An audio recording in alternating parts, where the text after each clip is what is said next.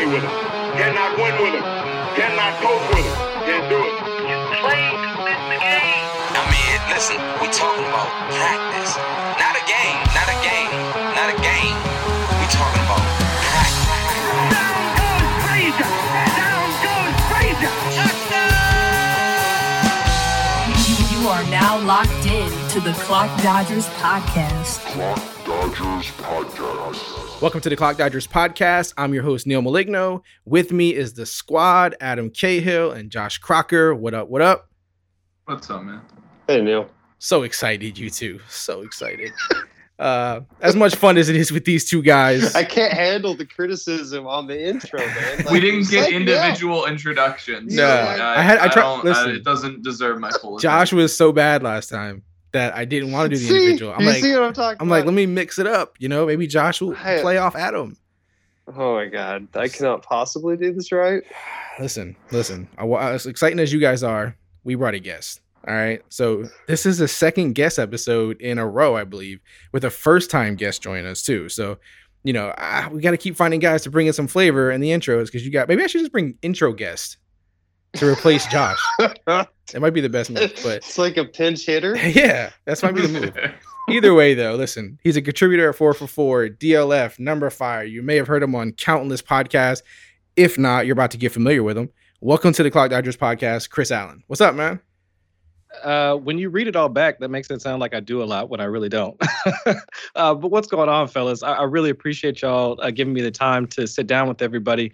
And uh, I mean, for where we're at in the off season, I mean, it's the end of June, early July. I mean, and with all of the, I guess the the world around us has now played a bigger part into our little fantasy football world than we had intended to. So I'm hoping we actually have some football to talk about here with the next couple of months. But let's go and wrap for a little bit if we can. Yeah, yeah. We, we we find things. We drag it out. We find something. Um, I, I I do like to start off every show when we have a guest and kind of I, I call it a warm up. You know, it's kind of like throwing you softball pitches just to kind of start you up a little bit here. Um, so we're just gonna dig in a little bit about you, give give everyone a little brief background on you, just in case if someone's not familiar with it, they kind of know you know what you're about. Um, I did mention all those sites that you contribute to and all the work that you're doing. Um, as far as all those places and all those things that you're doing, is there um different focuses at each one, or are you just writing fantasy football everywhere with no particular focus? Uh, a little bit of everything, to be quite honest. Um, my my quote unquote home is uh, four for four, and I do most of my like strategy pieces, long form research stuff, like all of that typically goes at four for four, and that's uh, more or less where I got my start at. Uh, I started writing there. This will now be my third season uh, writing for four for four, and I just I originally started off just writing about weather. Uh, that's the what the FFWX portion of my Twitter handle is because that was my quote unquote claim to fame. Uh, so most of my strategy stuff, uh, best ball work, because I'm pretty heavy into that. Most of that is housed over at four for four. Uh, over at Number Fire, I do some more in-season uh, in-season pieces. So if you're looking for week-to-week pieces on maybe who you should drop, uh, I even started doing a, a weekly weather report over at Number Fire uh, which I mean, check that out if you want to. It's where I basically just look at the weather reports like for the upcoming games, seeing there's going to be a possible impact, if you should freak out or not, so on and so forth. Uh, over at Dynasty League Football, uh, me and my partner uh, Adam Wilde, like we've been doing a podcast on our own uh, that's been like dynasty oriented for the past couple of seasons. But we do video content over at DLF.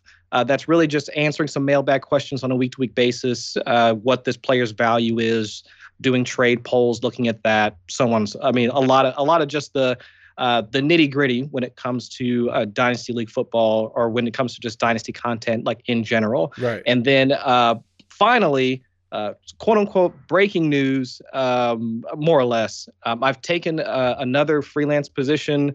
I'll be doing a little bit of work over at Football Guys. Okay. So I'll be working with, with uh, Sigmund Bloom and the rest of those dudes over there. Um, I haven't really figured out what I'm going to do over there yet. I just uh, I just sat down with uh, Sig and uh, Joe Bryant uh, last week to take the freelance spot. Uh, but that it's more of again that's more. I have a couple of projects in mind. I haven't dropped those yet. I'm I'm talking with uh, Sig about that right now. But really, my uh, my interest is a lot of the strategy that goes behind fantasy football, and also how a lot of the different aspects that of the game that we consider to be maybe minute, or even just a lot of the narratives that go into it. That's really been my uh, I guess my drive to to write. So as I've kind of you know started digging into parts and pieces of it, I've said, hey, you know, are you interested in me writing about this more? And places have taken me on, so it's just kind of grown from there. Nice. Yeah, it does sound like you keep yourself busy, man. You you it, you acted like the intro was a little too much, but I think you do keep yourself pretty busy, man. Um, I, I, I try to. I try to. I think it's cool that um, when we had Justin on a couple weeks ago, you know, his thing is like the O line and stuff. You have a, a, a focus on the weather. These are like unique things to be focused on, and they're not like like I like I mentioned to Justin, they're not like super um like popular, right? Like things that people super get into and sites are, you know, readily pushing so much of it. Like it's cool that you guys are doing these like unique um avenues as far as like these fantasy. I mean, I know you do everything, but like that's a cool focus to have, you know what I mean? Oh, absolutely. I mean, a lot of places, and there's not a criticism at all, but everybody has their own take on a lot of the same the same concepts. Like, should you draft uh, Juju Smith-Schuster in the third round or fourth round, or uh, they've got similar thoughts on, or at least the content is fairly similar in terms of everybody's got a ranking site, everybody's got a draft kit and all that. But I think at four for four, we definitely have most of that, but we also have a lot of just like niche content areas where people that have really just started asking some of those questions in specific areas of fantasy football or just football in general, like you mentioned, Justin, and looking at O lines, it was just, well, just go do that. I mean, Right. if that interests you, then just keep pulling on that thread and we'll see where it goes. Yeah, four for four is really cool. I've never had a bad thing to say about anyone there. Everyone that's come on from four four, it's awesome. Everything from top to bottom of four for four is great. So that's really cool. Um, also, you gave us an exclusive about this potential uh what, you're starting up here, another gig. Uh, you said you were working on an article also to me on the uh, messenger. Can we get an exclusive on what's that? Uh, so right now it's about my thoughts on how to attack the quarterback position uh, in in 2020. Uh, a lot of it has gone into I think if it, I mean anybody that like follows any of the mainstream guys, uh, JJ Zachariason, uh, Rich Hribar. I mean most of those guys they've been kind of talking about the way that the quarterback market has shifted over the past couple of seasons, and I'm really thinking in 2020 we're gonna we're gonna kind of see a lot of that come to a head, where that the late round draft strategy is still, I think, one of the pillars of how we approach uh, like drafting fantasy quarterbacks. Right. But with the way that the market has kind of shifted, with with so many quarterbacks like being there in the let's say the the middle rounds now, like seven to 12, seven to 13, however you want to categorize it. But a lot of the glut of those good quarterbacks are now being taken in that area. And while late round strategy is still viable, you're finding guys with like a lot more warts on them that uh, that you wouldn't have uh, you, you that you're not as excited about as you would have been in years past. I mean, the guys like in the past where you would might take a wait till wait for Kirk Cousins or I mean wait for guys that even had a little bit more upside like in the past like what was it last season it was Dak Prescott that was going like in the middle uh, middle to back end of drafts. I mean those guys they're not going to be there anymore so Right. people are trying to talk themselves into Joe Burrow, Teddy Bridgewater, Sam Darnold. I mean, not to say these guys are bad, but it's just they don't have the same excitement as the guys that we were looking at for a late round targets even last year or two, three years ago. So most of my research into this article I'm putting together has been looking at what are some of those uh, statistics that correlate year over year that can help you put together a profile for what you should be looking for in in drafts specific to the quarterback position. And then also where you should kind of be targeting picking up one. Like if it's going to be that mid-round strategy okay well how do you build construct your team in the picks before that looking at opportunity cost in order to come up with an optimal strategy to build your fantasy squad Nice. That sounds super interesting, super valuable. Which site will that be on? uh, that'll be on four for four Four for four. All right, gotcha. Definitely gotta check that one out. Also, um, you're in the same division as my guy Adam here. Do you know that for Scott Fish Bowl? yes sir Okay, yes sir so- I, I was so- hoping we'd be able to talk about that a little Yeah, bit I mean, who, who's gonna be taking more notes on the other person? You think you or him? Uh, probably me. I mean, I can't. Okay, I'm. I'm not gonna lie, y'all. Uh, so these past couple of seasons that I've been in the Scott Fish Bowl, I don't want to talk about it. I'm just saying that I need to pick it up. Okay. Um, last season, uh, last season I drafted. Just to give you an idea of what my season looked like, I came out of I think it was either the fourth or fifth round drafting uh, both Drew Brees and Ben Roethlisberger, just to give y'all an idea of how my Scott Fish Bowl went in 2019. So yeah, we're gonna need to step it up in 2020, and I'm hoping that uh, we do it. So I'm I'm trying to I'm doing mocks. Uh, I'm I'm in one of the best ball leagues uh, set up by John Bosch. So now I've got some skin in the game already. uh, and I'm I'm finding out like you know where I'm I'm I'm mining ADP data. Uh, so I'm I'm making sure that I'm up on it. So in a week when it's time to start drafting, it, it is on, and I'm I'm ready to roll. All of that work, and now you're here also spying on Adam, which I, I respect, man. Exactly, I respect- exactly. I respect I'm. I'm taking notes, man. We're not only in the same league, but we're drafting back to back. If I remember Oh. correctly, you're drafting tenth, and I'm drafting eleventh. Uh-huh. memory Yeah. serves. Yeah, that's Uh-huh. gonna be fun. Oh yeah. Uh-huh.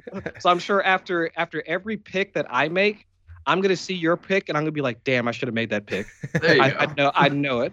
Yeah. Hopefully you guys don't, you know, tip each other off here in the podcast, but we got to talk football. So, you know, it's just the way this thing works, man. I Oh. know, I know. I hope I don't give too much away. Before we get into football stuff and everything else that people come here for, I did want to ask you when I asked for like questions and stuff like that. I got a lot of home brewing stuff um, but from people. We'll get into those questions directly, but just I wanted to ask you before we get any further: Is that a hobby? Is it something more than that? Like I don't know the background on it.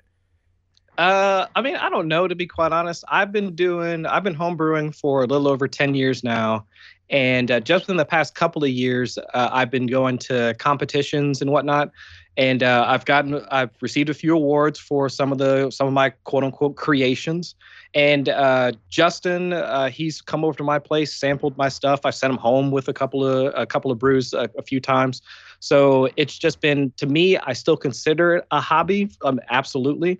Uh, but I'm hoping at some point I, I could probably turn it into something more. I think my pipe dream is that I can retire uh, because I'm, I'm an engineer uh, for like by day, but my retirement goal would be to one, own a brewery and two, be able to do fantasy football. If I could retire from engineering and do those two things, I think I'd be a happy man. Yeah, that'd be fire. I think most people would love that outcome. Um, so hey, man, that's cool. We got more questions specifically on it, so we'll we'll get further into it. But I just wanted to kind of All right. get a background on it. Um, Mhm. all right, before so that's it for the warm up. It sounds like it sounds like you're ready to go, man. You, you get the gist of what we're doing here. Um, Uh huh. now, so so communication, trust, it's everything. We know that. So it's time for some trust issues. Chris, in case you're not Uh-oh. familiar with it, this is I'm, we're gonna throw out uh, players, situations, questions, all, all kinds of stuff here about football, and we want to know if you trust the situation or if you have trust issues with that.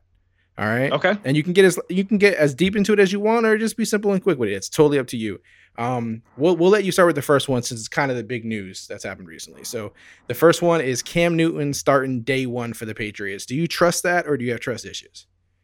I trust that. I mean, I for I'll I'll happily be wrong, but I 100% trust it. I was not on the Jarrett Stidham hype train, not one bit. I could not believe for one second that the Patriots they might have been tanking for Trevor or any of that other stuff. I think Cam Newton, if they had if they had any qualms about his health today, like right now, they wouldn't have wound, they wouldn't have signed him at all.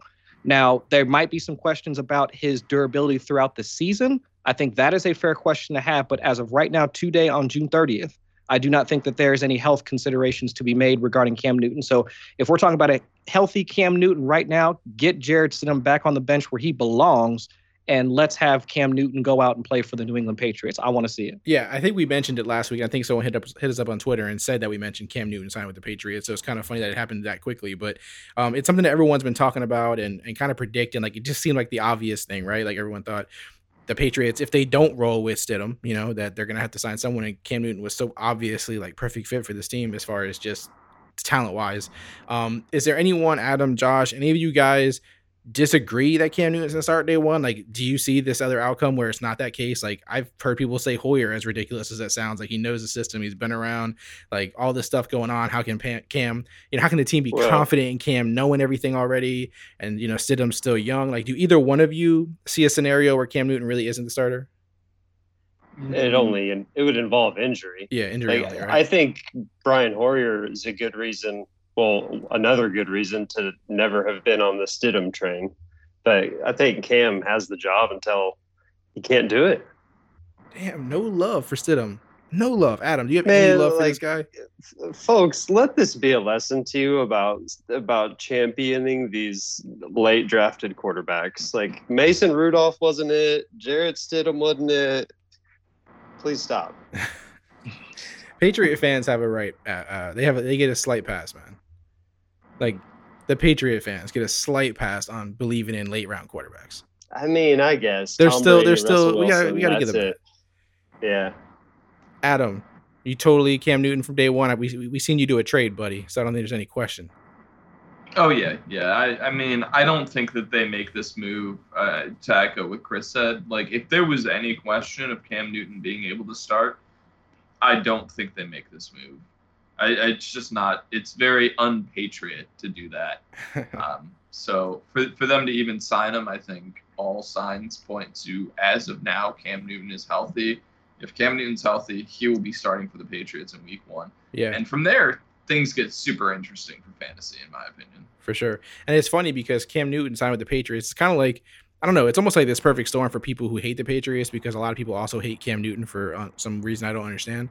Um, so it's kind of like funny. Like if you hate the Patriots and you hate Cam Newton, this is like perfect. You could hate them both equally together. But it's one of those things for me. Like I don't necessarily root for the Patriots, but I love Cam Newton. So now I'm like, man, I gotta hope the Patriots do well because I want to see Cam Newton quiet the naysayers. Who, who doesn't like Cam Newton? Some people just don't, man. Miserable people. Am I right, Chris? Have you seen a lot of people hate on Cam Newton?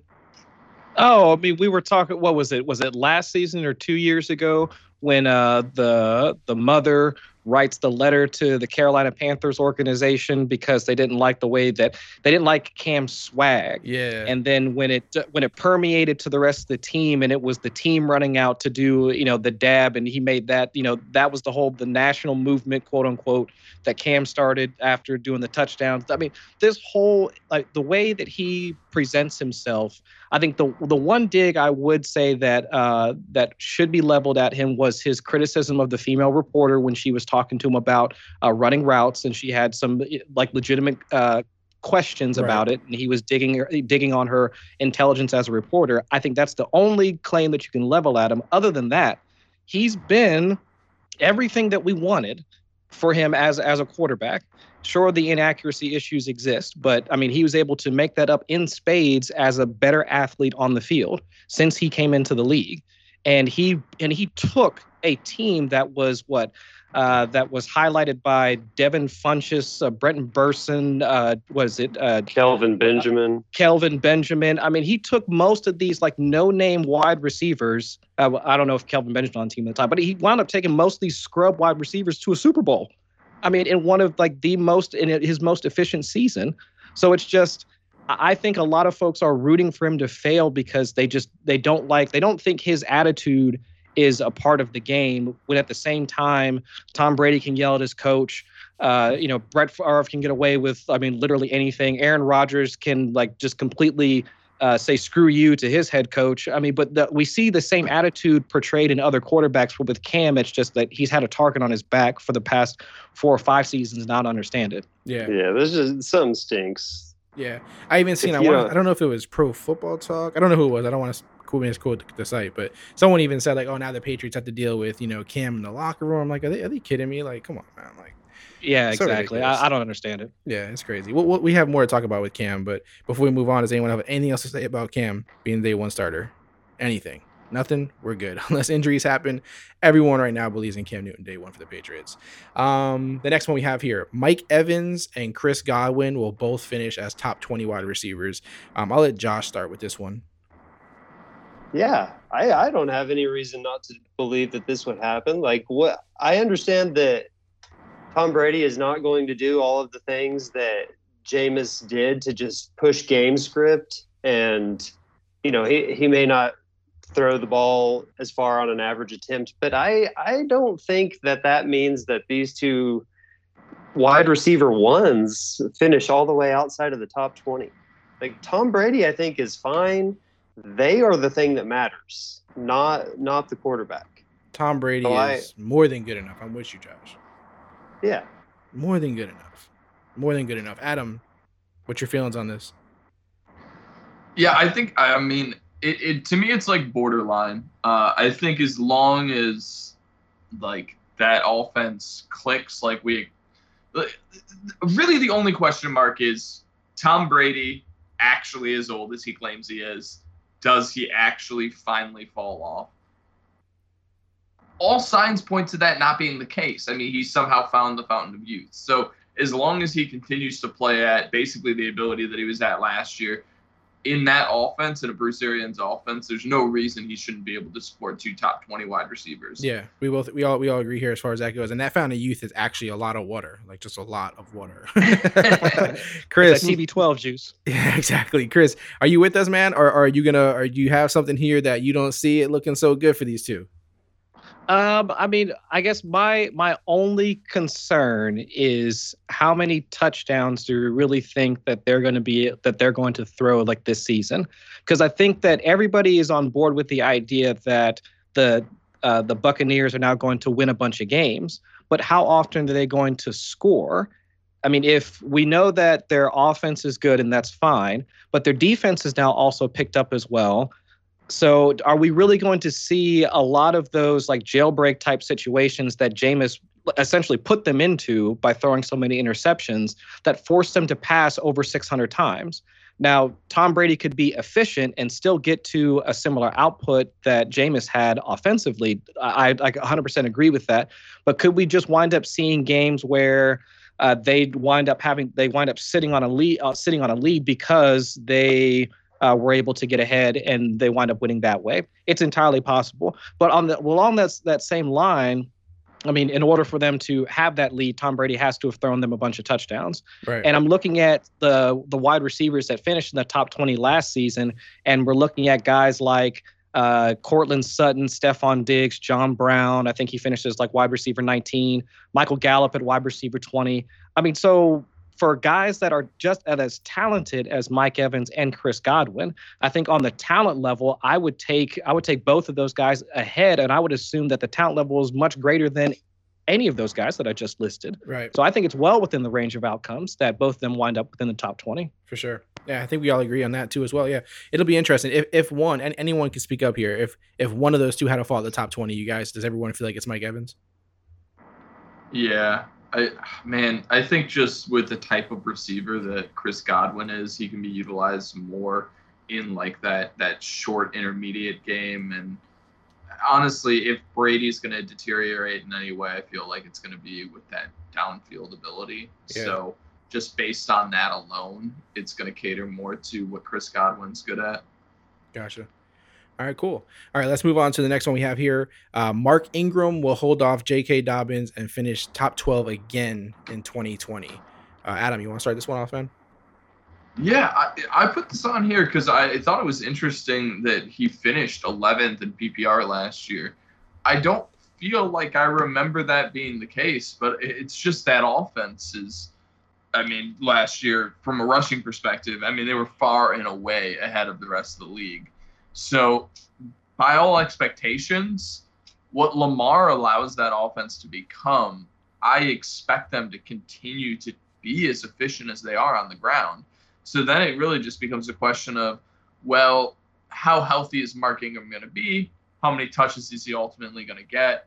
And if last year he could be the running back 11 on only 200 carries, I mean, that to me just screams of value if you can get him at like an RB2 value. Right. So for me, as long as he's healthy, he's going to be one of those guys that's a must start. And I think, especially at the running back position, and this is in like normal redraft leagues, obviously, where you're going to be churning through a lineup throughout the year. I think you really do have to focus on players that you think, when they are in your lineup, are going to be able to have big spike weeks. And Mark Ingram just presents that because he he is a guy who's going to catch the ball out of the backfield, and he is someone who does have a ton of touchdown upside. So in individual weeks, he's going to have those spike weeks. And I think more and more, especially just personally for strategy, I'm going to be looking towards that as opposed to trying to focus on, you know, guys that are not quote unquote injury prone. Because I think you can make an injury argument for just about any running Right. back these days. Yeah, yeah. Mark Ingram. I mean, he, he he's this guy who's like he's like proven like that he can do good and play really well no matter who's in the backfield with him. Like he's done it by himself. He's done it with uh, all kinds of vets when he was young. He's done it with young guys that come in. So I mean, there's no reason why you know J.K. Dobbins is going to stop Mark Ingram from being good at football and, and good on this team. Um, top twelve, I don't know. I mean, clearly they drafted J.K. Dobbins for a reason, and we didn't really, you know there, there, I mean, it's a really good running offense, and there, there's a chance that it's not crazy. I, I would say trust issues um, as far as top 12, but that's not a knock on Mark Ingram to me. Like he can still be top 15. He can still be super, you know, worthy of the pick that you draft him at. Like I don't think it's a bad thing if he's not necessarily top 12. Um, but again, you guys know I I tend to side with vets a lot of times when these teams sign uh, or draft young running backs because everyone gets crazy about these rookies and you know what they did in college and how great and amazing they're going to be in their pros. And while that may be fact, I always stay, you know, strong in my ground where I feel like they're not going to push a Mark Ingram out though. They're just not going to just do that. Um, and you guys, I know I get bashed a lot. I, I agree the same thing with Marlon Mack. I don't think he's just going to get pushed out. Um, so I, am I stand firm on those things. So um, yeah, I think Mark Ingram will still have another another really good season. Um, Josh, I like I like Mark Ingram this this season. I think that if he stays healthy, he's probably going to be a top 15 running back. And at the same time, I want J.K. Dobbins not very far behind him just because the opportunity in Baltimore is so great For that sure. J.K. Dobbins has upside that you're not going to get in another a lot of other places. yeah, Chris, you agree? Uh, I have questions. Okay. I, I got to be the voice of. Well, I guess I have. I do have trust issues there. I mean, we like for- to hear. we're here to help it. Let Let's. I, I'm not gonna point to draft capital. I mean, in like second round draft capital, like whatever. That's that's that's not my thing. Um, uh, but I do have questions over the fact that I mean, Mark Ingram, he's coming off of a he scored 15 touchdowns last season. I mean, if we were if we were already uh, looking at uh, giving what the the 19 touchdowns that Aaron Jones scored last season the side eye. Mhm. I mean, why why can't we do the same for a 30 year old running back? I mean, on a team that I mean, again, that did just draft. Like I would assume it's his direct replacement. Now, do I think that week one Mark Ingram was going to be the no question starter? Yes, I do believe that. Uh, but at, at what point do we start to have durability concerns like regarding Mark Ingram, considering last season he wound up having to sit out the last couple of games like due to an injury? And I, I don't know. I, I just I have concerns there. And that's and that's kind of where and off of and also off of a season where he wasn't really a part of that passing game where especially for running backs that you're going to wind up drafting in the fourth fifth sixth round i mean you would at least like them to see them have a much larger piece of that pie i mean ingram only had like 7% of the of the targets of the market share like there in baltimore and if we're expecting more passing maybe less rushing for lamar but maybe more passing I would hope that Mark Ingram sees more of that, but we know that I mean J.K. Dobbins is the much better receiver. So where where is this workload supposed to come if we're coming if Mark Ingram is coming off of this high efficiency season? If he takes any sort of step back, I mean, is he going to be able to I guess pay off his his draft value? And at that point, I just don't know. Yeah, those are fair I- points, and, and I'm, I'm curious. So, if you do have trust issues with it, and you do see him regressing, how far? I would say that. So if right now, I, I uh, especially from a best ball standpoint, I've seen him go in the yeah the fourth, fifth round or something like that. I would take him slightly after that. So Okay. probably in the same tier because I think guys like um, let's see if I were to if I were to put a name to it, I can't think of a name offhand to be quite honest with you. But I would say probably uh, maybe a few picks behind where his ADP is currently at. I would wind up taking there and feel a bit more comfortable about him. Gotcha. All right, so you're not Okay, crazy about so, current ADP. Like I, I'm looking at SFB ADP and I'm looking at Mark Ingram, and so if I go up, Mark Ingram or Cam Akers. Mm, I couldn't do ca- uh, neither. Is that an option? Well, I I just think I'm gonna go Mark Ingram there. I'd take him over Mostert. I'd take him That's over fair. David Montgomery, David Johnson, probably. Like That's a I- question mark.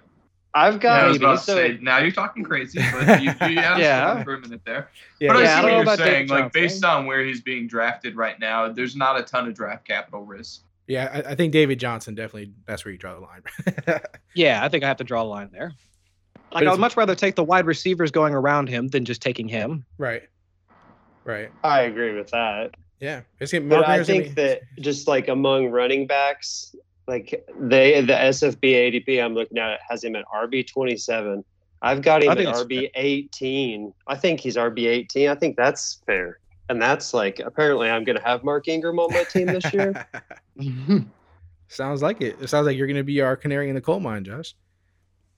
You're gonna be the one that lets us know whether this was a bad idea or a good idea. I mean, for me, Right. Kenyon Drake or Mark Ingram. Uh, Mark Uh, Ingram's opportunity I'm taking better. Drake. I'm taking Drake. Yeah, I think again, like Josh, just quit while you're ahead, bud. Who, whose whose team provided more opportunity to running backs last year? It was not Kenyon Drake's. This is true. taking the better player, in my opinion. Yeah, I would agree. Better player, and I think better situation based upon allocation of touches. hmm Without, I mean, without much behind him either. I mean, Mark Ingram literally has J.K. Dobbins there. I mean, we know that they at least still want, they still could use Gus Edwards. We have no idea what they want to do I think Justice every Hill. expectation in the world should be that they're going to use Gus Edwards. I mean, this is a guy who they've given 130 carries to back-to-back seasons and posted over five yards per carry. Those are things that NFL teams actually give a shit about, as much as we don't in the fantasy world a lot of times. Mhm. When when you can give a guy 130 carries and have him post over five yards per carry, they're going to continue to give him 130 carries. So that's honestly where I see the struggle with J.K. Dobbins getting worked in. But injuries always occur in the NFL. You know, these guys are bound Right. to get dinged up. They're bound Mhm. to, you know, have have rookies have to get touches. So, you know, everybody's going to get get their share based upon just, you know, wear and tear of the league. But uh, I think so.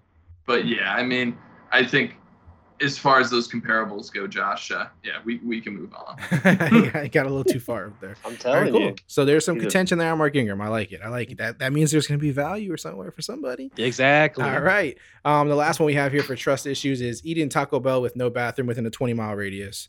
Chris, I think you can start. I think you can start, Chris. I think this doesn't, you know. Oh no, I could not do that in good conscience. I mean, I'm I just turned 37 years old and I couldn't do that. Maybe if I was, you know, back in my 20s, I might be able to consider it, but no, not not these days. I couldn't do it.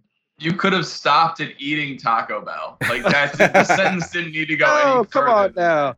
I mean, you No, haven't lived it's until you've gone out. You've been out drinking until you know two, three o'clock in the morning, and you, and you hit up the old bell on the way home. I mean, it, it's Ah, it's it's a it's a rite of everyone I know always wanted to go to Taco Bell. I, It's I like Waffle I will not eat there.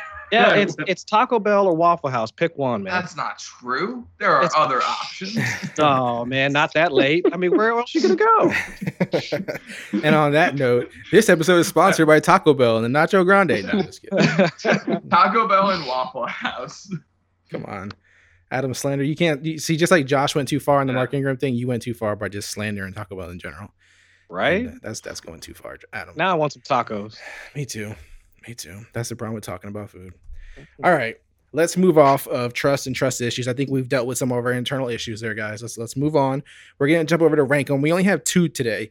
Um, we're just gonna, I'm gonna, I'm gonna we got some names here, some players, and we just want to rank them uh, with within the means of a, of, a, of a topic here. So the first one is QBs in new places. Um, we'll let Josh start with this one. So the QBs in new places, rank them best to worst with Tom Brady, Cam Newton, Teddy Bridgewater, and Philip Rivers. I repeat, Tom Brady, Okay. Cam Newton, Teddy Bridgewater, Philip Rivers. I think Philip Rivers has got to be worst because he's probably working with the worst wide receiver group there. And then I would go I would go to Teddy because I just don't have a lot of like high expectations, ceiling expectation for Teddy Bridgewater. I think he's going to be just fine at distributing the ball to Christian McCaffrey and DJ Moore, but himself as a fantasy asset, I don't know that he's going to be great. Um, I think I just like for the durability issues, I, I think I've got to put t- Tom Brady on top of Cam Newton. He also definitely has the best wide receivers in the group. So that's another reason to put him ahead of Cam. For sure. But it would not surprise me if Cam plays like five games and has a better points per game than Tom Brady on the season. Man, how badly I want to put Cam at the top of this list, but I don't think you can do that with his weapons. Like it's just, and, and it's crazy because like, I mean, how much better is he going to make those weapons look? You know, how much better are these guys? You know, a second year into the, you know, some of the guys like N'Keal Harry and all these guys. Like, how are they going to look? Who knows, right? But it's hard to ever put them over guys like Godwin, Evans, or any anyone like that. So, um, yeah, I think Tom Brady has to go first. Cam Newton has to go second. It's actually probably got to go in order here. I mean, just depends. Probably the the, the real question here is Ted, Teddy Bridgewater or Philip Philip Rivers. Whether you worry about you know, whether Teddy can actually take this role on and, and do what he's been looking to do, or if he's got these guys behind him who are going to take his job in this new offense. And then Philip Rivers, the old man, you know, is he going to hold off the rookie? Is he? I, mean, I feel confident that he will, but we'll see. So I think I actually go in the order that this is in probably, but I might flip Rivers and Teddy Bridgewater uh, because I'm more worried and skeptical about Teddy um, over Philip Rivers. Um, Chris, you got this one? Uh, I would probably, I, I would agree with you there. Um, yeah, I'd probably go Tom Brady up front. Uh, I mean, the what they drafted and what they drafted in order to boost their offensive line, and then what they still have there offensively. Uh, I think he's got to go number one. Um, Cam, uh, probably take Cam like right after that. Uh, of course, uh, the better quarterback, or at least uh, of the remaining two, or the remaining three rather, uh, but do have some questions about the surrounding talent. I mean, Julian Edelman's what, like 33, 34. Uh, N'Keal Harry in his second year, already questions about him being a bust. Uh, I mean, so we can we can debate that. But uh, I I lean towards Teddy uh, as the number three there. I'm biased.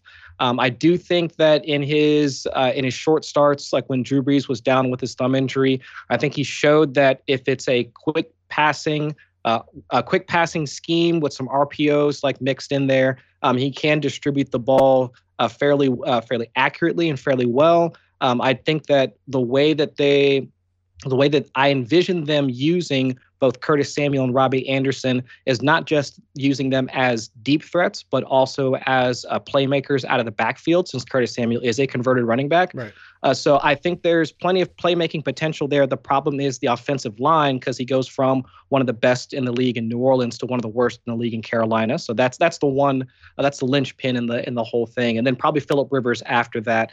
Uh, I mean, both the I mean a mix of young and old talent like on the on the receiving core. One of the best offensive lines like in the league but uh, I, I, just I have some more questions about the about the talent around him than anything else. So I probably would take in that order. Gotcha. And yeah, Adam, before I before I let you talk here, I just want to actually pose another question to you in a way here. Do you is there any situation, Adam, where you see Teddy Bridgewater or Philip Rivers ahead of Cam Newton? I know we're excited about the Cam Newton news, and we're not excited about the offense, like broken running backs, wide receivers that were so questionable about who's the tight ends, like. I mean, unless Cam Newton does we, what we've seen him do in the past and make people look a lot better than they are and just get you know make crazy things happen. There's a chance that Philip Rivers or Teddy Bridgewater can outplay him. Adam, do you would you be confident enough to put that here now on the table though? No, actually, I, I really disagree. No? And, Okay. and the main reason is simply just based upon Cam Newton's rushing ability. I mean, everything that Cam showed us throughout his career, um, from a fantasy perspective, shows us that he is going to be someone who has a high floor week to week, just based upon his consistency in, in rushing, and especially rushing in the red zone. Um, I'll be interested to see if Bill Belichick tries to curb that at all.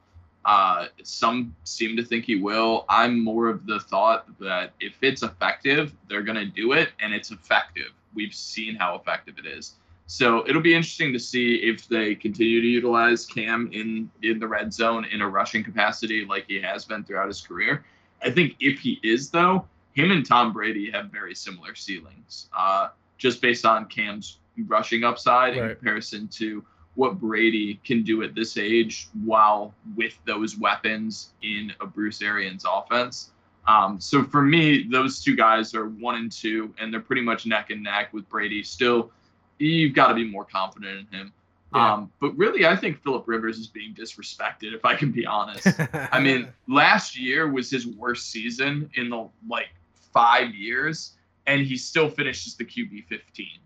I mean, he's someone who's consistently year after year a low end QB one, and I, I just don't see Teddy Bridgewater becoming that. I, I just I don't I don't even think that's I think basically Philip Rivers' floor is his ceiling. Now again, this is Philip Rivers' floor based upon what he's done historically. He's obviously going to a new team, but guess what? Teddy Bridgewater is too. I mean, Teddy has just as many obstacles. So really, the only upside I see from Teddy Bridgewater's perspective is what Josh mentioned, which is he has these fantastic weapons around him, and and I think we would all probably agree that the weapons in Carolina are stronger than the weapons in Indianapolis, but I don't think it's dramatically so. And I don't think that the weapons make the quarterback as much as uh, Josh would like to argue it. Um, but we won't go down that rabbit hole. We'll just stick here And I'll just say that I, I don't think Philip Rivers is done. And uh, I think unless that transition just goes terribly, his you know floor season is basically Teddy Bridgewater's ceiling season. Gotcha. I tried to create some doubt with you for Cam, and it just didn't work. You were too upset about the disrespect for Philip Rivers. You couldn't see past it. I understand, man. I understand. This, this is gonna be a fun group to watch. I mean, I think we can all agree on that. This is gonna be a, a nice, fun group to see how they play out, and they're gonna be, you know, pretty important parts of fantasy. So, um, it's gonna be uh really fun to see you know, if if whereas we all seem pretty sure about these guys in this order. So um it's gonna be interesting to see how it plays out. The next uh, group I have here, this is the last rank them for today's show, is rookie running backs in 2020. Uh D'Andre Swift, Cam Akers, uh Vaughn, Ke'Shawn Vaughn, and J.K. Dobbins, who we talked a little bit about earlier. Um, who wants to take this one first? Josh, Adam. I'll take it. All right, yeah. Josh, yeah. Okay. I, I would go. I would go with Cam Akers 1st Mhm. I- and then Vaughn. No, I'm sorry. I missed. Dob- it's Dobbins first. Dobbins, Cam Akers, Ke'Shawn Vaughn, D'Andre Swift last. Interesting. Interesting. You just bigged up Ingram past David Johnson. and It's guys the like same Drake. opportunity. Oh, it's Oh, I, man, I, I don't like know. them both for the same reason. Like if either Huh. one of these guys gets the opportunity, they're they're in. They're golden. So, based upon that, Josh, and I will only say this because I'm kind of flabbergasted with the way that you ordered them, but I understand the process. Do you think they all have the same opportunity year one? Because based on the way you rank them, I think you're essentially saying best case scenario, J.K. Dobbins is in the best offense. He will succeed the most. Cam Akers is in the second best offense he'll succeed. Like that's kind of the logic that I'm piecing out. Is that where you're Yeah. coming from? Yeah, it's basically just the size of the opportunity in front of them. I actually don't hate that. I, I really don't because I my biggest thing. I, I'll be honest. I'll, I'm the one who created this list for this question. My my biggest thing with these rookies is all I don't know the opportunity. Like more so than I feel like I feel with most rookies going into seasons. And I don't know if it's because of the COVID situation and we just have less training camp type information, but I really don't know with any of these four running backs going into next season what to expect from an opportunity share standpoint. Yeah, it, it, it is an interesting discussion. I mean, Chris, do you have any feelings on that as far as opportunity share with these guys? Yeah, we, we talked about like Dobbins, Ingram already, uh, but I'm I'm a little bit higher on Akers, I guess, out of that entire group. Uh, just look at least from an opportunity standpoint, because at least in the in the few times that we were able to see uh, Darrell Henderson like get to the field, uh, one he didn't do a lot with the touches he was given. It just didn't seem like uh, Sean McVay was really all too enthusiastic about trotting him out at any point throughout the season, even when they knew that their season was basically over. We weren't seeing him like placed in sort of a featured role. It was either him or Malcolm Brown or you know whatever that that was able that he wasn't able to really to take the role from from anybody outside of I mean besides Todd Gurley. So I, I guess I'm a little bit higher on Akers, at least for for 2020. Uh, I mean just looking at like where they drafted him and kind of where that team is headed. Uh, I think he's the better pass catcher, and from the way that things are looking, uh, with that offensive line uh, kind of uh, like it's on the downslide. Um, I'm looking at the guy that can kind of catch some of those dump offs out of the backfield, and I would take Akers over Henderson. That at least me personally. Uh, I mean, but past that, I mean, I would think Akers would be one for me. Probably Dobbins after that. Uh, I honestly would probably take uh, D'Andre Swift ahead of Ke'Shawn Vaughn. Uh, for me, I think that on Johnson, he's had his chance. I think Swift is the better runner between the two and also the better pass catcher. So I wouldn't be surprised to see him walk into a, at the, uh, let's say, probably 70 30 split at worst between him and on Johnson at the onset of the 2020 season. And then it kind of, and it slowly shifting from there to Swift, like having more almost like a, um, let's say, like Frank Gore, Devin Singletary role in Buffalo from uh, from this past season, where it's almost like a 40 60, 50 50 split somewhere in there. At least that's the, that's the way I'm seeing it. Gotcha. Uh, and then after that, Ke'Shawn Vaughn. Yeah. So we so as far as from my standpoint, I go D'Andre Swift first. And I know I mentioned earlier like these veteran running backs, but on Johnson I have zero concern about. I do not care that he's there. I don't care how high everyone was on him at one point or another, or up until this point. Um, I do not care at all. I think D'Andre Swift is clearly the best running back of this group in general, and I think that he's in a situation where he's going to beat whoever was there before him, um, and clearly take this job. That's my opinion. I think Cam Akers is second because my, my issue with Cam Akers, I, I love his ability, I love everything he does. My only issue is like Malcolm Brown. Like that guy just lasts and lasts in that offense. Mhm. And so he's my biggest concern. I just I feel like they love him more than we think they love Malcolm Brown. So um, I think he's Malcolm Brown is as much of a reason why they, they let Gurley go than Cam Akers is in my opinion. It's crazy, but that's how I feel. Um, so D'Andre Swift, Akers, Dobbins, Vaughn for me. So I think every one of us listed these different, which is awesome. I love that because we did it for different reasons. And, and people listening right now are on one of every, everyone's on a different page with all of us, just like we are. So, um, this again, kind of like the quarterbacks we just spoke about. This group is a, a- another fun group. Like you're you may get the guy you love earlier. You have to go from earlier. You may have to go from later. And that's the thing with like Scott Fish Bowl, for instance, or your drafts. You never know who's with you on these guys. Like you never know if someone loves D'Andre Swift more than you or, or Cam Akers. The rookie, these rookie running backs are just uh, something else, man. It's just something else to deal with. Um, so it's, it's it's interesting that we all give totally different answers on this. Um, Adam, do you, do you did you say at the end of that argument there that you you kind of side with him on J.K. Dobbins, or are you still looking at this differently if you're drafting today? No, uh, actually, I, I didn't even list these four in Yeah. the order I would, but I kind of am in lockstep with you, Okay. honestly. Like, I think on Johnson isn't that big of a threat, if any. I think a lot of people thought Ameer Abdullah was a threat to on Johnson. Like, I think Detroit's kind of sifting through these running backs looking for something to hit.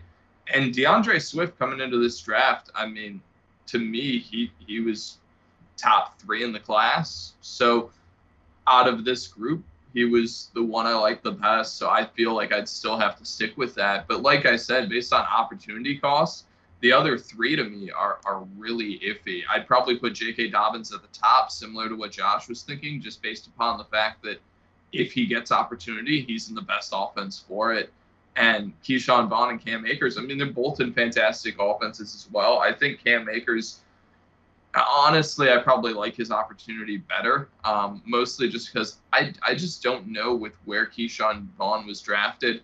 And honestly, just with what Tampa Bay looks to do in that Bruce Arians offense, how he's going to be utilized. So I think he's the one that I'm most unsure of.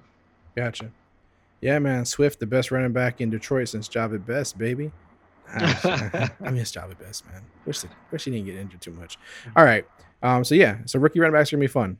Uh. That's what we got out of that, and that we all feel a little bit differently about it. And you know, we'll see as the season gets closer. This may change, of course. Um. All right. Uh. I did ask our listeners for questions. Every time we have a guest on, I specifically ask for questions because I know a lot of, you know, the guesses uh, the people who follow them, you know, want to participate. So I, I reach out to the to the to the audience for that more than ever. Um, but our listeners came through, man. They came through. Um, we asked for questions. They gave them very specific questions for Chris, and then some general ones as well. Um, I want to I want to make sure we you know hit on the important ones here. We did have a tight end question when Justin was on, I believe, or was it last week? It may have been when Justin was on. Um, but Brad Duff at Brad Duff nine. He welcome to Twitter too. I got I finally convinced him to get on Twitter. Um, he's loving it. So he said there's a question um, at Brad Duff nine. Uh, he said, "Who will be this year's Darren the Baller Waller and Mark Andrews at any position?" Um, I guess take that how you want, as far as how you want to interpret that question. If he means surprise or a duo at a position that maybe people didn't expect as much, or how, however you want to look at that question, feel free to take it however you want. But who will be this year's Darren the Baller Waller and Mark Andrews at any position? Um, Josh, what you got on this one, man? You know, like this guy is not a super deep name, but I I feel like he is he is underappreciated, and it's it's Dallas Goedert. Okay, so Dallas Goedert right now is going behind guys like Jared Cook and T.J. Hockenson and Noah Fant, and none of those players got the volume that he got last year. I mean, I I understand that Zach Ertz is there, but Dallas Goedert still gave fantasy owners one, two, three, four, five, six, seven, eight tight end one weeks. Like he's he's a legitimate starting tight end to have in some of these deeper leagues. And I feel like he just needs to be going a little bit higher.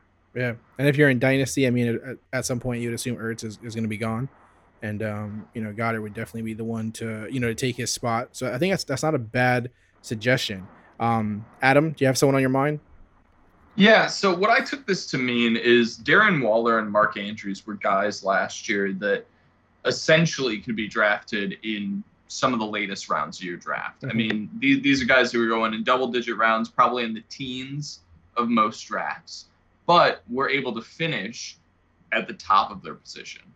I, I don't know outside of the tight end position and maybe quarterback if you can have that level of upside, but it definitely happens. I mean, even a guy like DJ Chark, for instance, last year at the wide receiver position was being drafted in those teen rounds and ended up finishing as a top five receiver. So if there was somebody that has that potential this season, for me, I think it's Preston Williams. Uh, I think his splits when he was on the field last year were just fantastic. And I think that really DeVante Parker's breakout is kind of this facade that came from Preston Williams getting injured as a rookie. I mean, this guy was dominating the targets there before he got injured. Then he gets injured. DeVante Parker takes off. I, I think with him getting healthy again, especially if they have this, you know, gunslinger mentality with Ryan Fitzpatrick going into this season, there's the potential that he could have some really big weeks, and and I think that he could overtake that wide receiver one position on that team. For sure. Yeah, Preston Williams is a is a guy a lot of people are excited about, and that, that, that does fit into that role. And, and also, I will mention, if you listened to the podcast before you drafted last year, you would have gotten all the Darren Waller shares you needed, right, Adam? This is true. This is true because you would have listened to me, and that's all that would have happened, man. Um, I think I think we talked Mark Andrews too. We, I think we had did. some deep holes. We had Yeah, some nice deep we did. We did. Um, Chris, how do you feel about this one, man? Do you got any player that, that, that comes to mind? It can be a tight end or it could be another position, he said. Um, and, and any players that I guess we can kind of look at them as sleepers or guys you can get late um, that you think could have a real chance of, you know, just exploding in fantasy. Yeah, I like looking at the tight end. Uh, uh, to be quite honest, like nobody likes looking at like late round tight ends because like that that position turns into a wasteland after about week four. But uh, in general, though, if you're looking for a late round tight end, I mean, we've a lot of the quote unquote late round tight ends have already been popularized. Like people are already on the Hayden Hurst uh, train. Blake Jarwin is already on the map. Uh, but one guy that I've been focusing on, I think since midway through last season, is Jonnu Smith from the Titans. Uh, second in red zone targets, uh, ju- right behind AJ Brown uh, over the over uh, over the 2019 season. Corey Davis. I don't know if anybody is still on that train and waiting for him to break out. But as of right now, it is AJ Brown firmly in the wide receiver one's uh, wide receiver one spot. And then in terms of pass catchers after that, I mean, who who else is supposed to take some of these passes from Ryan Tannehill? For I mean, Derrick Henry is not involved in the passing game, or at least not enough to make a significant dent. They bring on Darrynton Evans as a Dion Lewis replacement, but again, he's just a rookie. So in terms of pass catchers, who else is supposed to help? I mean, who else is supposed to suck up some of those targets? I think it could a lot of it could be Jonnu Smith, especially now with the departure of Delanie Walker. He's a guy. I mean, Smith is one of those guys you can pick up in as the what tight end 14, tight end 15 in some cases. I mean, he's going fairly late in drafts, and I think from a target standpoint perspective, he's a guy that you should be targeting because he can rack up a lot of those weekly targets and provide you a floor with a chance at getting that ceiling. Because again, who else is supposed to be catching some of those red zone targets as the Titans matriculate the ball down the field? Right. Yeah, he, he, he's a name we, we've spoken about the last couple of weeks, and people are excited about him. Um, so it definitely is a legitimate case. Um, even if we go even deeper, a guy I like is Ian Thomas. Like Greg Olsen left that spot wide open. Um, the offense, you know, the, the head coach, the new head coach favors that position. He, he you know he uses it, um, and he's like the next guy up. So like, why not? You know, I just feel like, Mhm. um, you know, he could be Teddy Bridgewater's new favorite, you know, target at this point. Um, so he's he's another guy. Like, I, for some reason, like you said, everyone hates late tight ends, but I actually like them. Like I'm, I'm not mad at them. Like I like picking them and I like getting them and, and they act when they actually you know play out and have some success. Um, you know, like a Darren Waller, like a Mark Andrews, and especially you know with us going into the Scott Fish Bowl, it's a super important question, right? Um, because you know in in your basic leagues, your redraft leagues, your not so deep leagues, like maybe these guys aren't relevant, but in a league like Scott Fish Bowl, and Ian Thomas is possibly going to be super relevant. Um, a Smith, uh, you know, Chris Herndon, like these guys, like maybe really important to some teams. So um, it's a it's a really important question right now. Obviously, people will do more and more research on it as you know they get closer to the Scott Fish Bowl draft in here. But um, yeah, I think they're super relevant and important. They probably get ignored too much in in leagues like this. But I know it's not the you know most popular thing because not everybody's in the league, so it tends to get ignored. Um, but anyone who's in tight end, you know, bonus leagues and stuff know that these guys are, you know, important in that in that in that facet. Um, all right, cool. So that was a good question from Brad. Uh, the next one from Dookie. hey, Dookie sent in the question when we had Justin on too, and I, uh, I, I got on about the name. I was like, I don't know what this name means, but uh, it must mean something to him. And he actually gave me a description, explanation on Twitter after that. So um, it's, it's a good inside joke, and uh, Dookie shared it with me, so I appreciate him for doing that. Um, at Dookie Hogue, H O G U E, if you're looking for him, he's asking, how is your NEIPA going, Chris? Oh yeah. Uh, so we were talking about home brewing uh, earlier, and uh, New England IPAs. So the the hazy IPAs that uh, I guess has been fairly popular for the past like couple summers and whatnot. That's what I prefer to make. Um, I know a lot of folks, uh, especially those people that are into craft brew. I mean, I think IPAs are just like the traditional IPAs. Like folks are, I guess, most people are tired of them. Too bitter, uh, I mean, just not what they're looking for in terms of a summer beer, and I totally understand. New England IPAs, way different. Fruity aroma, fruity flavor. I mean, that's what I prefer to make, and that's actually what I've uh, won a couple of awards for for just coming up with recipes on my own that uh, go off of that style. So I started brewing one last Saturday. Um, I actually have the um, I actually have the fermenter sitting in my fridge right now, cold crashing because I want to try and clear out uh, some of the uh, like the chunks of yeast and like the yeast sediment and uh, some hops. But I should have it kegged up uh, by this weekend, so I'll have some picks out uh, and I'll put them on my TL and let y'all see. Hopefully, this batch comes out a little bit better. Uh, it's a similar recipe that I sent over to Gabe down to Gabe Gearing, Mr. FF Man Bun himself. Um, I wasn't too happy with the aesthetics, so hopefully I, I know, I tweaked the recipe a little bit and hopefully I fixed it. But uh, we'll see. I'll have something up for y'all to see here in a few days, though. Nice. Now, Chris, I don't fancy myself a drinker, so it might be disappointing to you. But my guys, Adam and Josh, here known to dibble and dabble in it. You know, um, what would you recommend to them, man, if they never had a New England IPA? Like, is there a recommendation? Um, let's see. Where are y'all from? I'm based out of Chicago, and he's in Oklahoma. Yeah. Oh, okay. All right. Uh, Chicago. I've been out that way. Um and let's see, I think uh, was it uh, Lagunitas? Uh, I think they're at least they have a brewery like in the Chicago area. Yep. Um, if I'm not mistaken, I, they have a uh, they have a hazy that's there. I forget the name of it, but check theirs out. Okay. Um, that that one's good. Oklahoma. I don't know anything out that way. Um, that's all right. But, Perfect. Uh, but I um, tumbleweed. We actually we we get Lagunitas here. Okay.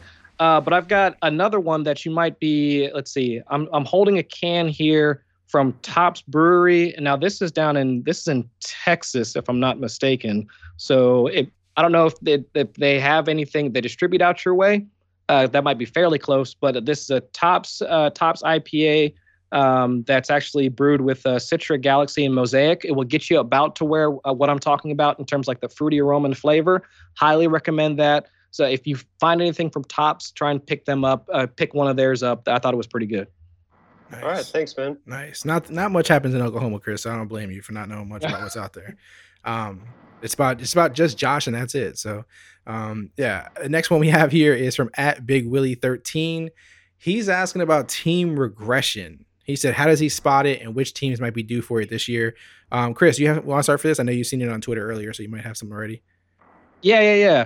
Um, so this actually goes into the article that I was working on uh, earlier today, and um, part of the thing that one of the things that uh, I've been looking at, and uh, again, you hear, you probably hear and see all the the great analysts talk about it like each year, so like JJ Zacharias and so on and so forth, about just like trends across the league that are stable or that correlate year over year. And so, one of the things that we can at least look at that correlates year over year uh, would be passing attempts. That's fairly stable, at least from a league wide standpoint. Uh, efficiency, so adjusted yards per attempt, that's fairly stable year over year. Um, but things that aren't that stable that year over year are touchdowns and touchdowns ra- touchdown rate. I mean, that's fairly fluky year over year. So if you see quarterbacks, uh, the typical, I would say the average passing rate, let's say, is probably around like four and a half percent. So the number of touchdowns divided by total number of passing attempts. Uh, that passing rate somewhere around four, four and a half percent, like on average. So if you see guys that are, you know, at eight percent, nine percent, I like talking to you, Lamar Jackson. I mean, that that might be cause for concern for the year afterwards. Now, in Lamar Jackson's case, he obviously has the rushing to supplement like what he does through the air. So that's a whole different discussion. But for guys that wind up hitting that high rate, so like Ryan Tannehill, I think he had a fairly high rate this past season. Mm-hmm. You might look for them to start regressing like in the in the next year. So it's it's it, so that's part of it. The other the other thing that you have to take into context is also the surrounding talent. I mean, that either changes, stays the same, coaching changes. I mean, whatever that will help you figure out well how does this how is this team going to operate in the se- in the upcoming season so in a lot of the cases that i just mentioned like with lamar jackson really the only thing that we can expect is that all right so he's going to regress in the in the touchdown in the touchdown rate department okay we can also assume that all right he's going to he might fall back in terms of the amount of rushing that he's going to do as well but can he does it does he still have a QB overall QB one uh, QB one rank in his range of outcomes? I still think that answer is yes. I mean, he can still outpace the rest of the league in what he can do on the field. Right. So it's just looking at some of those metrics and finding out like what's stable year over year can at least help you from a league wide sense pick like kind of pick out the players that kind of are like they did more than what was expected. They did less than what was expected, and then you can kind of go from there. Gotcha. Yeah, that's a super good answer. I don't want to really mess with that answer because it seemed pretty well thought out already. Um, and, and, you said you're writing on it right now. That's the article that's going on four for four soon. Mm-hmm. Okay, yeah, cool. that's what I've been looking at. Okay, Josh. I mean, any take on this? Yeah. I know you. I know you harassed. I, okay. our, I know you harassed the guy for asking the question, which well, it, I I knew I was going to have to do some research. so I pulled up like a lot of what Chris was talking about, a lot of like red zone conversion rate, um, and also expected fantasy points, and just tried to get a feel for who was really outplaying their volume. And then also I looked at like teams that played with a very favorable game script, and just from looking at all those things I got a feeling that the 49ers and the Bills are two teams that are not as as often talked about, but I think that they will regress some next year. Think they were over efficient, played a little over their head. Like with the 49ers, also, we know that a lot of their favorable game script and other just good circumstances that they had were due to the defense and defenses aren't that stable year to year right. compared to a passing game. So those two teams i think are on the way down. Those two stand out to you. Makes sense. It makes sense. Adam do you have anything for this or you think these guys covered it pretty well?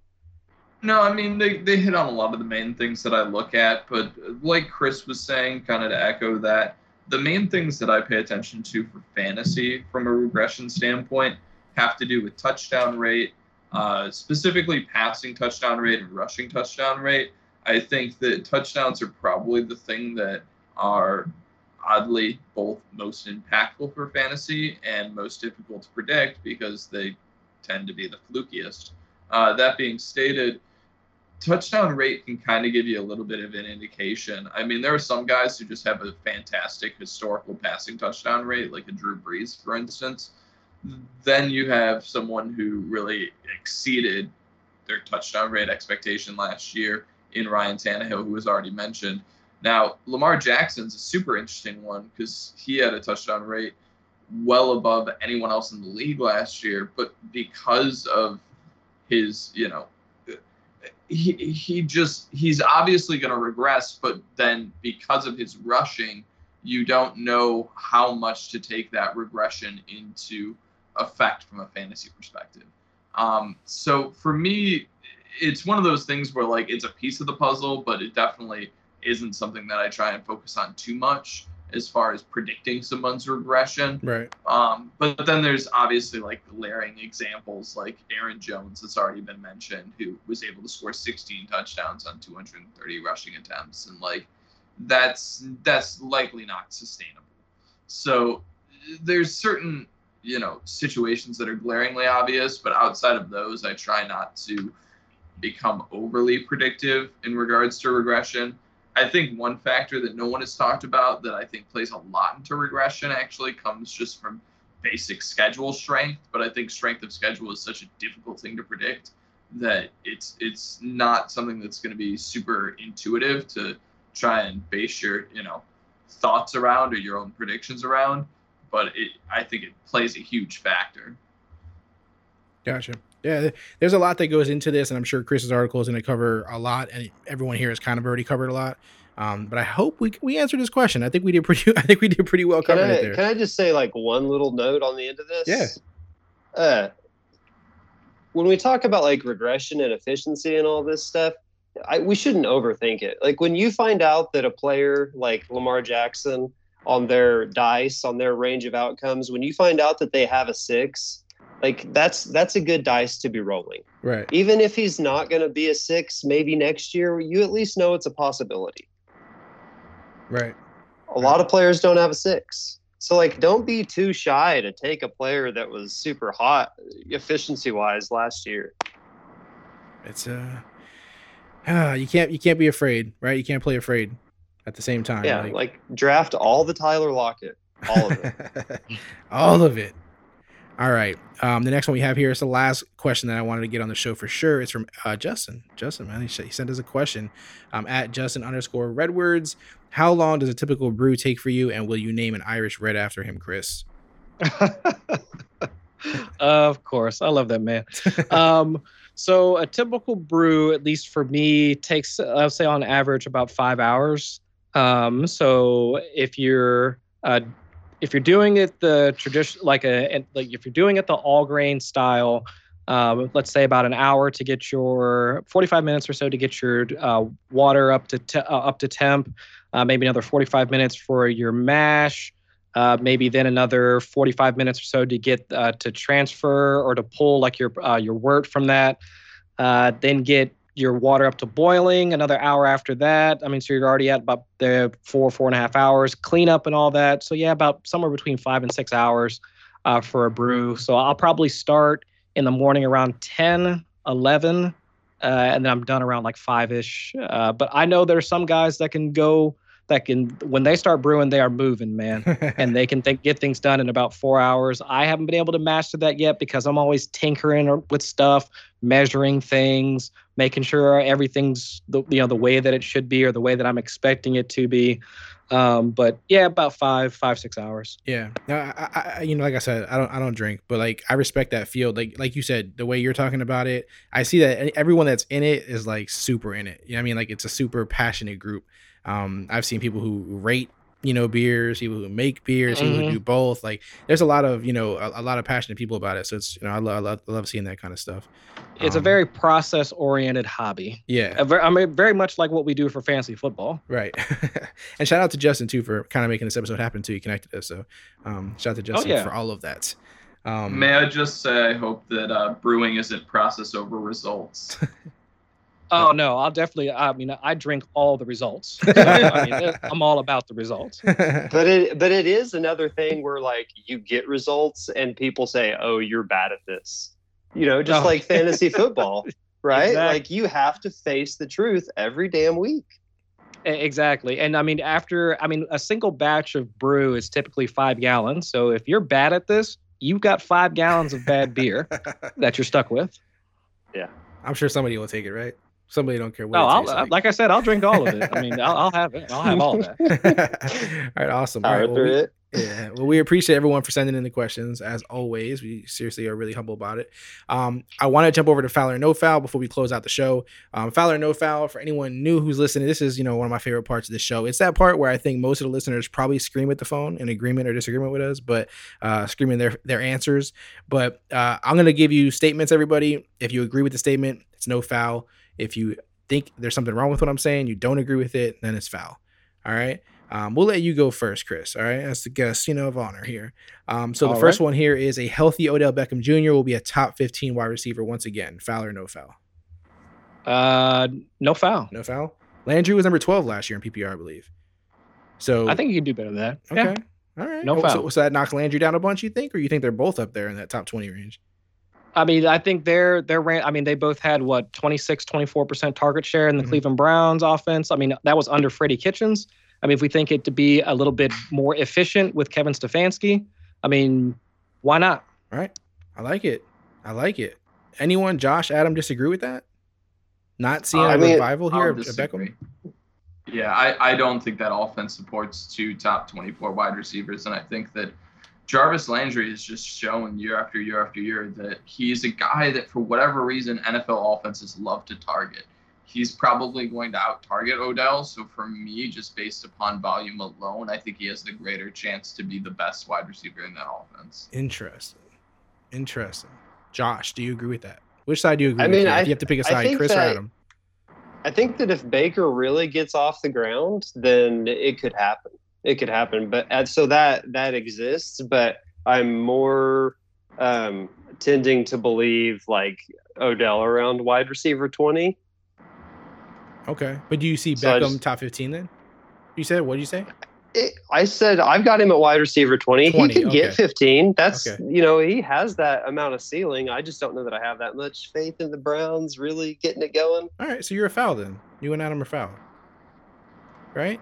That's what, that's what I'm Think taking from this. You guys aren't too confident Yes, about it. sir. Our boy Chris stepped in the line there. He said, nah, I'm going with this one. And I'm with him. I'm gonna run it. I'm, I'm I'm, with gonna, you, man. I'm gonna I'm be you. the dissenter. Let's leave these guys behind, man. Let's leave these guys behind. All right, the next one, another wide receiver. Henry Ruggs will be the Raiders' number one wide receiver in fantasy football this season. Foul or no foul? Adam.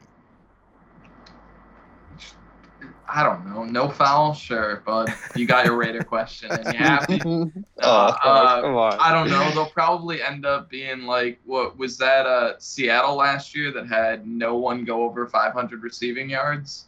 Is that was that that offense? I can't recall. One of them had like six players that all had under 500 receiving yards. But yeah, it- sure, Ruggs. Yeah. All right. oh who's man, next? this this disrespect is disgusting.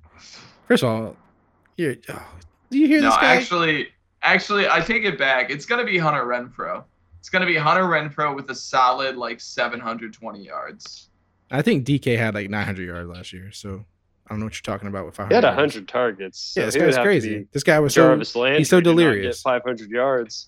this guy's nuts. He just wanted to hate on Ruggs so bad he couldn't even think straight.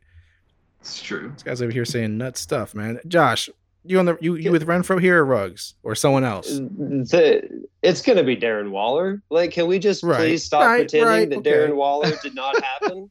It was I not a thought we were circumstance. talking wide receivers. This Like, is wide yeah, receivers. It's Darren Waller. He, he's a wide receiver now. So listen, that's two that's two fouls. Chris, you gonna, the you gonna, you the gonna no foul disrespect to Foster Moreau is just so wild right now. like I just I can't with with either of you to be quite honest. No, I'm, I'm playing. Uh, I I can't see it. I mean, if you're okay, if you are saying the wi- like the wide receiver one on the team, right. Sure, Okay. but pass catcher, I can't see it. I call foul. Gotcha. You guys are all disrespecting Jason Witten, if we're being honest. And, uh, Just not gonna let that fly. So Jason, I'm, I'm here for you, man. These guys didn't even acknowledge you, and you're the goat. They didn't even acknowledge you over here. All right, all right, all right. Next one. Antonio Brown will sign with an NFL team before the season starts. Foul or no foul? Chris. Foul. I Oh, think Josh? he's Okay. done. Sorry. That's cool. Step out of line. That's cool, man. Oklahoma stuff. Go ahead. what? What? Go ahead. You said foul? No, that's all I had, man. That's it? Like foul. All these rumors floating around, you got nothing, man. Rumors. Yeah. You guys I'm heard not the gonna rumors. address like, the oh, the. Bucks might sign him, this, that. Brady might be, you know, banging the table for him. Anyone confident that Antonio Brown plays this season? Anybody? Uh, I'm I'm confident he, he plays. I don't think it's going to be with the Bucks. yeah, I don't think so either. If he plays with the Bucks, that means Tom Brady won. I, mean, I don't think that's Yeah. gonna happen. That yeah, means he and I, the I, yeah, neither do I. But I think he plays. I have no issue with that. I don't think it's with Tampa Bay. I feel like in the NFL anymore, unless it's 100% forbidden that a player plays, they're going to play. I mean, he's going to end up somewhere. Someone is going to sign him. So it's just a matter of who and when. And I think the when is going to be the biggest question as far as if he has any fantasy relevance. Because with this weird off season, I don't know how much preparation anyone's going to get. And I'm wary of anyone going to a new team let alone someone who didn't play last year, basically. Um, so yeah, I mean, if he ends up anywhere, it's going to be really iffy to uh, to judge if he has any value. I think it's kind of interesting that like Antonio Brown was going crazy for a while, and maybe I'm not following him or something, but I haven't seen anything about Antonio Brown in a while. Like he's Yeah, now pretty he's quiet. Wisely shut up. Yeah. and just kept to himself. Yeah. Whenever whenever it comes to players like this, I always think of the Seahawks. So Mhm. if I had to guess, that's where my money would be. But um, he did get No, we Josh Gordon is going back to the Seahawks. All right. I mean, That's weed is already legal out there, so just let him go be out in Seattle, and you know let Flash be Flash. Antonio Brown can be anywhere else. hey, give me Antonio Brown and Josh Gordon. I like both guys. So Oh, hey, now we're talking. bring them back. Bring them both back. Okay. Let's go. And then let Russ uh, hand the ball off to Chris Carson 30 times a game. exactly. Hey, uh, I heard Cam Newton just went to a team that needs some wide receivers. So Well, well, well. And they All both- right. And Cam, they- and they Cam both- Newton with Josh Gordon, Antonio Brown, and Julian Edelman. Let's go. And they've both been a Patri- Patriots before too. I know. That's right. I'm just disappointed that you didn't say N'Keal Harry. Yeah, I was gonna feel mention that, that I know. rude. N'Keal Harry. is- Disrespectful. I, mean, I was he leaving it for Josh. I was already defending best Jason Witten. receiver on that team. Yeah. I was already defending Jason Witten. I knew Josh would defend N'Keal Harry. So um, the last one I have here, uh, we've seen it in Major League Baseball and in the NBA. Next, an NFL player will opt out of the 2020 season due to all the issues we're currently facing, including, of course, Corona. Foul or no foul, Chris? Uh, I say foul. I, I can't see that happening. NFL players are dogs. You don't see it. I can't see it. I mean the the NFLPA. I think they're too they're too tight knit for one of them to just go off and just be like, "Nah, I'm out." Yeah. I mean, maybe if it's anybody, it'll be like I don't know, backup kicker somewhere that'll try and make a statement. But I can't see any player of note just saying that they're not going to do it. Yeah, it's interesting. We've seen it happen in a lot of the major league sports. Um, Josh or Adam, either one of you think any player is going to pull that, like opt out of the year, too much, you know, bigger things going on, or I'm worried about their health of my family, that kind of stuff. I mean, it's a big league. I think I'd kind of be shocked if there wasn't a single player. Right. I mean, these are insane circumstances. So I think there's definitely going to be at least someone. But I think it's interesting to think that the NFL just kind of has a clamp on players so much more than any other league mm-hmm. because they do, man. It's it's so evident just with how little the players in the NFL speak up or are allowed to really show their personality. I mean, the whole Cam Newton fiasco really seems like a great example of that in a lot of ways. Um, so, yeah, I, I think that it, it's probably going to happen, um, but it's I'd be very surprised if it's like some big name player Right. or something that causes a, a large amount of media attention. So not a player of note, but definitely possible. Yeah. Um, yeah, Josh, exactly. you same way, man. Man, if if a player does that, like I feel like you gotta support him. Yeah. And then at that point, I almost feel like I would feel bad about a season Mhm. if there are players doing that. Yeah, It would be Mhm. hard for me to su- support a season. for sure. Yeah, it's it's weird right now, man. You keep hearing about sports like basketball is going to come back in Orlando, Major League Baseball. I'm like, man, I just I don't see it. Like I just don't see it right now, man. Like it just seems so shaky. It seems so shaky Yeah. at best. Yeah, the basketball one's especially weird Yeah. because they're essentially having everyone go to Orlando and quarantine a certain area specifically for the NBA, Yeah. which Mhm. to me just sounds like an insane obstacle. I mean, it, I think that other leagues and organizations need to take cues from the UFC. It's hard, obviously, because the UFC probably has far fewer people that they need to run a production.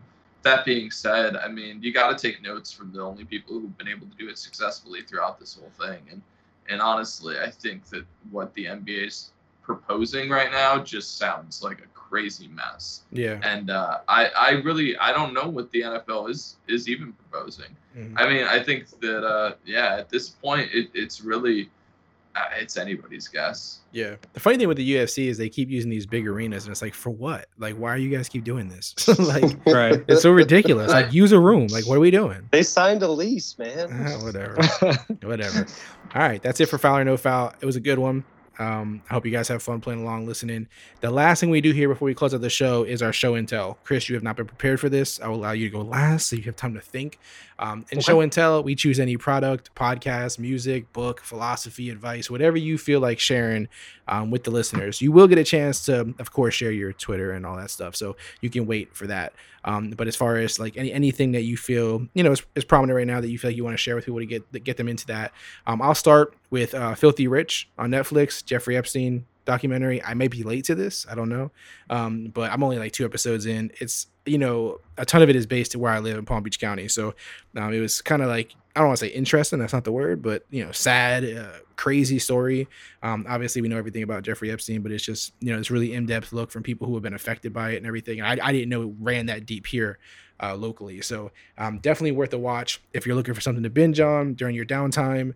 Uh, uh, they they did a really good job producing this. Um, Adam, do you have anything today, man? Uh, you know, there was one thing that was floating around the internet that uh, I, I've always been a big fan of uh, Sacha Baron Cohen and things that he uh, he has done, and uh, he got a little bit of publicity, I think, unintentionally uh, this past weekend for something that I think he was filming for his HBO series This Is America. Uh, but uh, there's a little clip floating around the internet that I highly recommend finding. It's uh, it, it's very silly, uh, but uh, it's Sacha Baron Cohen uh, essentially singing to, I guess you would say, like a right wing rally. I think that's extremely unfair. Uh, I think it was supposed to be like a militia rally, actually. Um, but nonetheless, the uh, the Sacha Baron Cohen character gets on stage and he's like this uh, big country uh, singer guy, and he he basically just tries to create a sing along of some of the uh, most offensive terminology currently going around uh, this this particular political climate. So uh, it, it's very hilarious and entertaining and uh, over the top. And I don't know, I, it was one of those things that I saw and I was just like, eh, great. This is just this is what the world needs right now. Just just something to mock everything because it, it all seems so polarized. Yeah, I, I haven't seen that clip yet. I did see his name or something go across my screen on Twitter, but I just didn't click on it yet. But It's way too catchy. yeah, I'll check it out. The, Um, the, the songs are way too catchy. I'll check it out for sure. Um, Josh, what what have you brought to uh, the show and tell today, man? So I got to tell you guys something that happened to me the other night. Okay, I'm sitting in the front of my house and I hear just like clear as day six real loud pops. And it sounded just exactly like a gun to me. So I run to the back of the house. I am calling 911. I'm like hyperventilating. I get I the guy answers the phone. I give him my address. I tell him what happened. There's been a shooting. I am like 100% convinced that someone was just murdered. And through the, the, the course of this call, both of us figure out that it was more than likely firecrackers. And by the end of the call, I was just glad that the guy was not mad at me for calling 911. This guy here.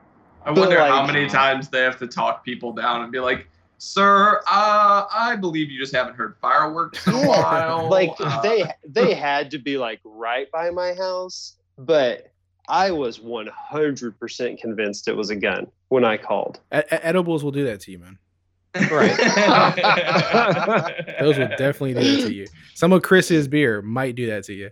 exactly. Yeah, some of it might. The Yeah. guy the guy on the phone was super nice. Like he was not upset at all. Yeah, it, it probably was, it might have been fireworkers from June, uh, firecrackers from uh, fireworks or whatever from Juneteenth. Um, I've been hearing them a lot that day, obviously, you know, for good reason. But since then, they've still been going off a lot. So I think people have some left over or something. So it might have been that. Um, Chris, you see what we've been doing here, man. You see what we've been sharing. What do you have Yeah. for us, man? You have something in that uh, brief period of time we gave you to prepare?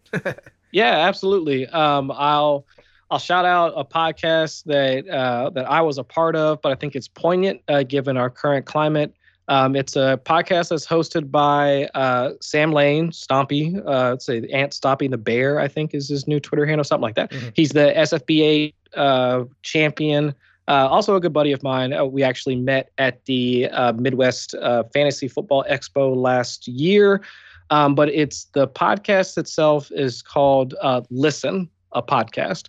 And uh, what it is, is he's bringing on a number of African American fantasy analysts or journalists or just like people within the industry, not to talk fantasy football, but just to talk about their perspectives of being an African American and like their their life growing up in America. Um, I was the uh, I'll say I was the guinea pig. I, I was a part of the very first episode, and since then, uh, he's had a chance to sit down with uh, some of the other good folks in the industry, uh, like Ray Garvin. Uh, he's also got a chance to sit down with uh, with Marcus Grant from the NFL Network. So just good conversations to have, just to get different perspectives uh, about living in America uh, as an African American. So I would encourage folks that uh, if you're even remotely, uh, if if you're conflicted about the things that are going on right now, uh, just just listen. I mean, really, that's that's the only thing before, and this thing that I said on the podcast, the thing I've been saying for a while. Before you uh, want to go out and start tweeting or retweeting or arguing with folks or like starting a debate, just take that take that same energy and try and listen to a different perspective. And I think this podcast is a is a part of that. So uh, if you get a chance, uh, look it up. Again, it's just it's called Listen uh, colon a podcast uh, by by Sam uh, by Sam Lane. So give it a listen and uh, let us know what you think. Yeah, big ups to Sam for that, Stompy. Um, I did I did catch some of the Ray episode, I believe, uh, when he retweeted it. I, the one thing I will say too, I mean, obviously the whole situation sucks at this that we're at this point, but it is beautiful all the good stuff that has come from it. And um, shout out to him for picking three awesome people too, because you know obviously um, we're really really cool with Ray, cool with Marcus. You're obviously here on the podcast, so Mhm, mhm. um, really good people to start with too, um, because you guys are great representatives of everything that you guys are doing and just you know all out good people. So um, really good choices um, to kind of get that off the ground and, and make a lot of noise with it um, because it's really it's important. So we definitely shout that out. Um, that's it, man. That's all we got. I do want to say, uh, Chris, uh, let the listeners know where they can find you on social media. Um, of course, we kind of mentioned all the places to consume your comp- to- content, but throw it at them again just so they know in case they didn't write it down in the beginning. I'm sure Adams already wrote all your stuff down, but um, Sure, sure, let, sure. let the listeners get Uh, it. but first and foremost, I mean, to three y'all, I mean, thank you so much. I mean, for having me on tonight. I mean, I I love kicking back and talking about fantasy football with the best of them, and I, I think y'all are definitely it. I mean, I've I've had a blast like coming in and sitting down, and I hope I didn't uh, cause too much of a ruckus. Uh, you know, with No, with my with my takes on Mark Ingram earlier. Uh, but No, I, I appreciate I appreciate y'all uh, for for having me on. Uh, but for anybody that does want to uh, come, you know, yell at me about Mark Ingram or whatever, uh, you can find me on Twitter at Chris Allen FFWX. Like I mentioned beforehand, uh, most of my work is over at Four for Four, but I do contribute to a number of other sites because there's just so many good analysts out there uh, that are contributing, not just good analysts but good people. And that's what I like to do. I like to branch out and work with as many great minds in the fantasy industry as possible. So you'll see me working with Sig. I'll actually be on the couch tomorrow with Sigmund Bloom. Nice. I'm recording with him tomorrow morning. Uh, and I'm working with John Paulsen over at 444, uh, Ken Moody, Ryan McDowell, those fellows over at uh, Dynasty League Football. Just good people to work with. And I think that's what makes this industry great. It's being a part of the community, listening and learning with them. So, I mean, you can find me on Twitter. You can find me almost anywhere. I mean, at some point, I'll probably like I'm collecting uh, content sites like Thanos picking up Infinity Gems. I mean, it's just it's just what I do. Yeah, well, we appreciate you coming on for sure. We appreciate the kind words and, and definitely echo, echo your sentiments on all that stuff. Um, definitely go follow Chris. Check him out. Uh, if you want to follow Josh for some weird reason, no, I'm just kidding. You can find Josh at where is it at, Josh? JC Crocker. Okay, JC Crocker on Twitter. And do you have any new content recently? Not really. Not really. Just slacking. This guy's slacking, man.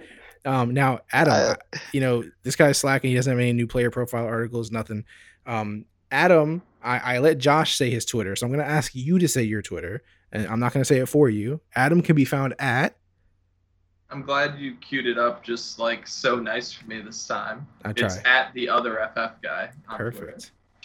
Perfect. You can find him at the other FF guy at JC Crocker. You can find me at Clock Dodgers on Twitter, Instagram, all those good things. Um, I do again. I just want to make sure we shout out everyone who's been sending us in questions. Uh, we've been getting a lot of uh, people uh, shouting us out on Twitter too. I just want to really quick acknowledge, acknowledge some of those people. R Paul forty seven today, I believe, mentioned that he subscribed to the show. He really liked it. Um, at Fantasy Champ FFB underscore Casey gave us a lot of love on Twitter. Um, Kev says sixty eight on Twitter says um, he's been showing us a lot of love. And then um, I believe it was Corey Jeffries, Pyro Corey, uh, recently said something too. I just want to kind of acknowledge some people because I feel like I acknowledge you guys on Twitter, but I feel like it's not enough. So anytime someone tweets at me, I try my best to acknowledge you there, of course, but I want to, you know, give you guys as much love as possible. And your support, your retweet, you just tweeting out saying that you subscribed to the show and it was good, or you mentioned, you know, us to other people, or leaving reviews, all those things. Like I can't thank you enough. It's it's one of those things where like people are so quick to leave negative energy or comments or remarks, but it's not so easy on positive stuff. So when you guys do that, it means literally the world to us. Um, if you haven't already, please slap the subscribe button, drop a five star review, go follow Chris, go consume his content. He's a really good dude with amazing stuff. So go check him out. Thank you everybody for your unwavering support. We appreciate you. As always, be kind, be great, keep dodging.